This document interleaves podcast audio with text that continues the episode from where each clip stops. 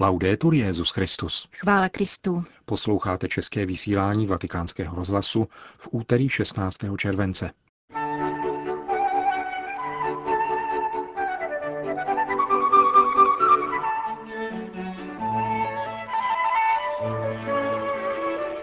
Papež František poskytl rozhovor brazilské televizi. Koordinátor Papežské komise pro reformu římské kurie kardinál Maradiaga přiblížil povahu chystané reformy.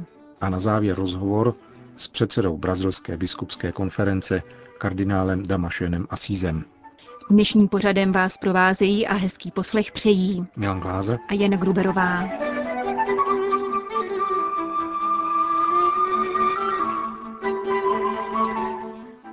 Zprávy vatikánského rozhlasu. Vatikán. Papež František poskytnul interview brazilské televizní síti Globe. Informovala o tom sama televize, která ohlásila, že rozhovor s papežem bude odvysílán v neděli 21. července, tedy těsně před začátkem papežovy návštěvy v zemi. Brazilští novináři natočili rozhovor tuto sobotu. Provázel je také rabín Abraham Skorka z Buenos Aires. Jehož dřívější rozhovory s kardinálem Bergoliem vyšly knižně v mnoha jazycích, včetně češtiny. Papež byl uvolněný a skromný, vyprávěl také o své oblibě fotbalu, referují žurnalisté. Vzhledem k přítomnosti rabína Skorky přišla řeč také na téma Blízkého východu a plánované papežské cesty do svaté země. Castel Gandolfo. Papež František navštívil v neděli odpoledne kromě jezuitské komunity Vatikánské observatoře také nedaleký klášter Clarisek v Castel Gandolfu. Návštěva byla překvapivá a neplánovaná. Sestry se jí dozvěděli až v neděli, tedy v průběhu papežovy návštěvy v papežském letovisku. To však jejich radost nikterak neumenšilo. Papež si prohlédl kapli, zahradu a zapředl řeč se sestrami, které o návštěvě a svých pocitech vděčnosti informovali v dnešním vydání vatikánského listu Osservatore Romano. Vatikán. Vatikánský finanční dozorčí úřad usiluje o to, aby se skoncovalo s nesrovnalostmi týkajícími se Institutu náboženských děl, tedy tzv. Vatikánské banky. Dnešnímu vydání deníku Die Welt to sdělil ředitel zmíněné instituce René Brühlhardt. Švýcarský právník potvrdil, že v příštích týdnech svatý stolec povede bilaterální jednání s některými evropskými zeměmi, členy G20, která mají vést k užší spolupráci v otázkách praní špinavých peněz a daňových úniků. Finanční odborník se rovněž zmínil o nelehkých vztazích s italskou centrální bankou, které je nutno zlepšit. Potřebujeme rozumné sousedské vycházení, které bude podporováno oboustranou transparentností, uvedl doslova Brühlhardt. Ředitel finančního dozorčího úřadu se rovněž vyjádřil k pokračujícímu vyšetřování monsignora Nuncia Scarána, bývalého vatikánského úředníka ze zprávy majetku a poštolského stolce. Podle současného stavu vyšetřování se může jednat o hospodářský přečin, řekl Brühlhardt.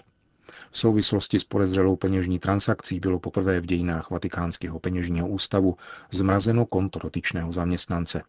Obdobné zásahy však René Brühlhardt nevylučuje ani do budoucnosti. Vatikán. Diecéze sardinského Cagliari předložila svatému stolci návrh programu podzimní apoštolské cesty papeže Františka, která by se měla uskutečnit 22. září. Svatý otec by se měl při své návštěvě středomorského ostrova Sardínie setkat s tamními dělníky, chudými lidmi a mládeží. Cestu na Sardínii vyplní asi desetihodinový program. Dopolední mše svatá v Mariánské svatyni Matky Boží z Bonária v Cagliari, oběd s místními biskupy a odpolední setkání s mládeží. Papež František pravděpodobně zavítá také do jedné z charitních jídelen a na Sardinskou teologickou fakultu. V rámci své další pastorační návštěvy umbrijského Asízy, která proběhne 4. října, svatý otec vyhledá tělesně a duševně nemocné pacienty v tamním rehabilitačním středisku Instituto Serafico. Státní sekretariát svatého stolce v pondělí potvrdil papežovu návštěvu této instituce, uvedl pro italský tisk její ředitel. Vedení institutu společně s jeho obyvateli předali papežovi své pozvání osobně v průběhu generální audience 12. června tohoto roku. Honduras. Reforma římské kurie je naléhavější než doktrinální otázky a papež František je rozhodnutý, prohlásil kardinál Oscar Rodriguez Maradiaga v rozhovoru pro deník La Nación.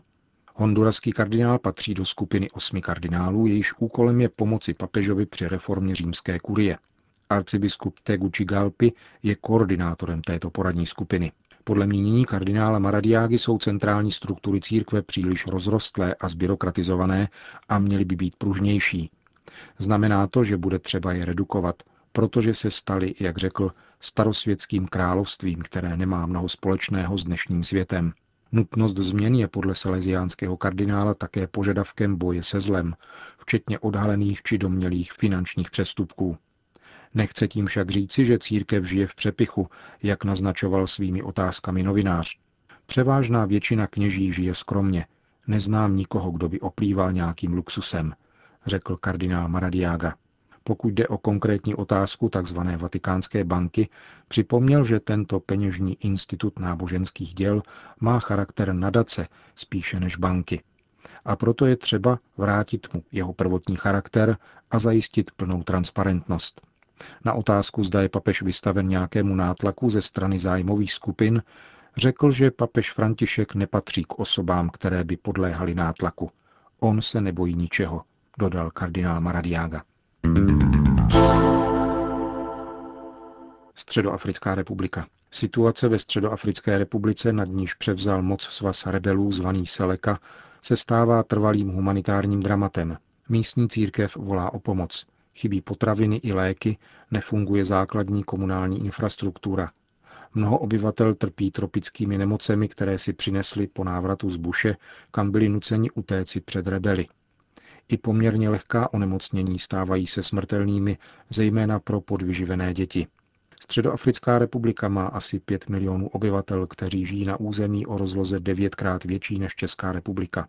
Oddíly, které během dne kontrolují ulice měst, stávají se v noci rabujícími bandami, které mezi sebou bojují o lup.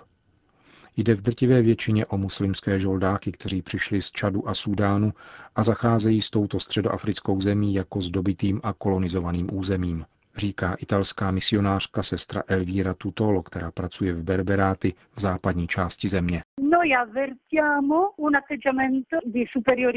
Po převzetí moci skupinou Seleka máme bohužel co dočinění s postupnou dominací arabsko-muslimských skupin, které jsou stále více agresivní a sebejisté. Ve městě vznikají malé mešity, ačkoliv dosud zde byla jenom jedna.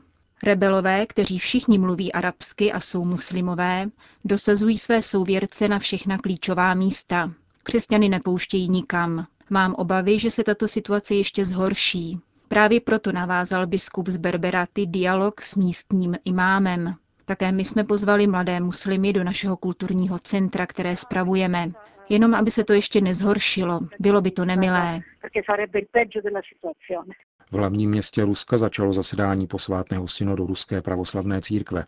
Tématem jsou oslavy tisícího 25. výročí křtu Ruska, Moldávie, Běloruska, Ukrajiny a dalších zemí. Hlavní oslavy proběhnou v Kijevě, kolébce východního křesťanství v této části světa. Jubileum se bude konat ve všech zemích, kde žijí členové Ruské pravoslavné církve. Při této příležitosti putují z Petrohradu ostatky kříže svatého Ondřeje, patrona světového pravoslaví, nejprve do Moskvy, potom do Kijeva a do Minska. Ruský pravoslavný patriarcha Kiril ve svém dnešním zahajovacím vystoupení oznámil, že posvátný synod ruského pravoslaví vydá zvláštní poselství k 1025. výročí křtu celé Rusy. Londýn. Vyšší komora britského parlamentu včera přijala zákon, který redefinoval a rozšířil manželství o svazky párů téhož pohlaví. Zákon se nyní vrací do nižší komory parlamentu, která přehlédne doplňky zanesené do zákona sněmovnou lordů a definitivně jej schválí. Potom bude zákon předložen královně, která je povinna jej podepsat. Celý legislativní proces svědčí o neobvykle silné lobby. Premiér Cameron prosadil zákon i přes odpor své vlastní strany díky hlasům opozice. V nižší komoře parlamentu hlasovalo proti návrhu zákona více než 100 členů jeho strany a proti se postavila také velká část opoziční konzervativní strany. Toto pojetí manželství odporující přirozenosti narazilo rovněž na odpor většinových náboženských komunit. Anglikáni i katolíci se nyní obávají dalších represí vůči pracovníkům veřejných institucí, kteří nebudou souhlasit se státem vnucovanou definicí manželství a rodiny. Spojené státy americké. Sexuální revoluce odstartovaná v 60. letech odebrala mladým lidem uspokojení ze sexu, Vyplývá to z průzkumů publikovaných v červnovém vydání časopisu amerických sexuologů. Jiné závěry, publikované tímtéž časopisem, poukazují zase na skutečnost, že představy mládeže o sexuálním životě jsou vytvářeny dvěma činiteli, televizí a vrstevníky. Zbíhají se však v jediném bodě, totiž v maximální koncentraci na sex. Čím dříve, tím lépe. Zkušenosti posledních 50 let však ukázaly, že snadný sex působí potíže v rodině.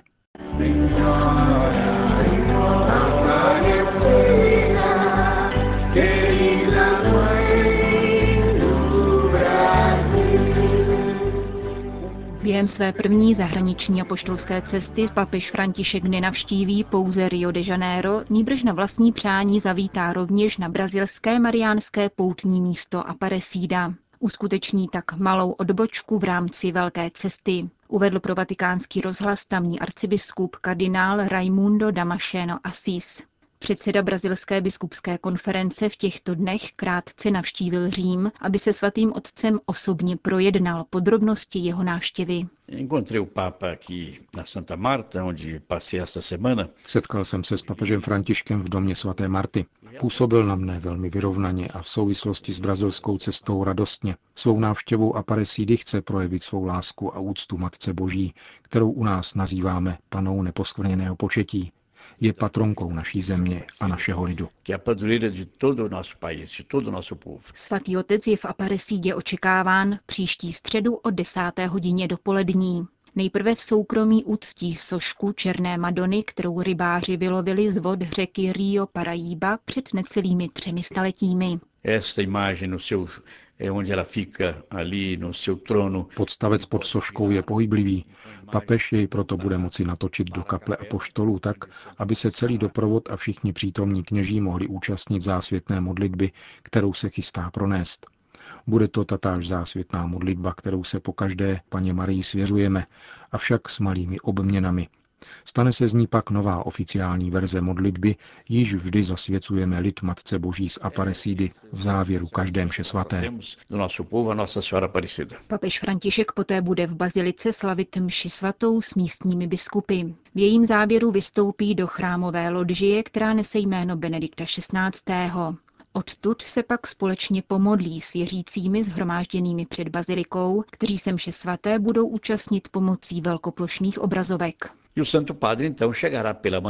Papež ale nezůstane daleko od lidu. Projede totiž papamobilem celý úsek, který odděluje baziliku od semináře.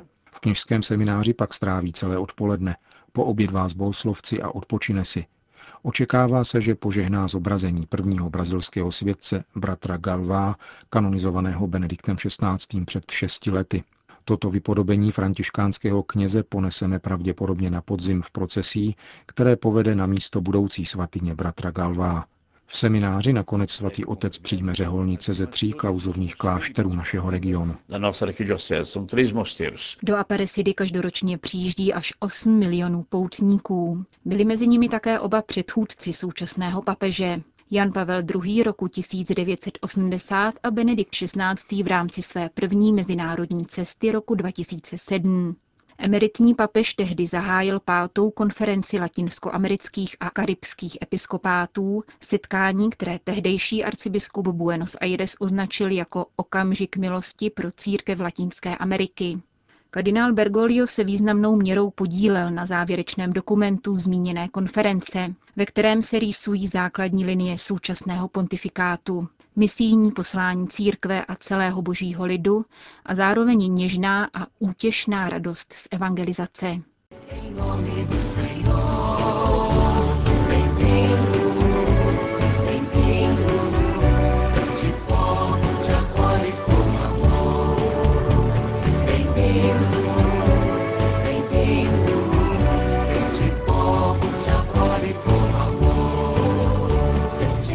Končíme české vysílání vatikánského rozhlasu.